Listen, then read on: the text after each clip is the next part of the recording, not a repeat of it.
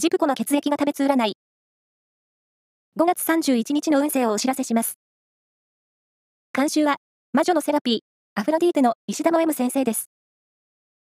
まずは、A 型のあなた。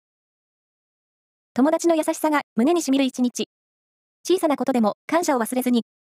ラッキーキーワードは、モーブピンク。続いて B 型のあなた。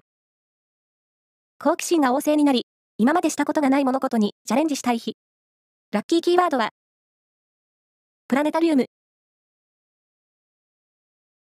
大型のあなた。人気運上昇の日です。新しいブレーンの友人ができそう。ラッキーキーワードは、コロッケ。最後は AB 型のあなた。仕事では、イレギュラーな作業も入ってきて、慌ただしい一日に。ラッキーキーワードは、絵本。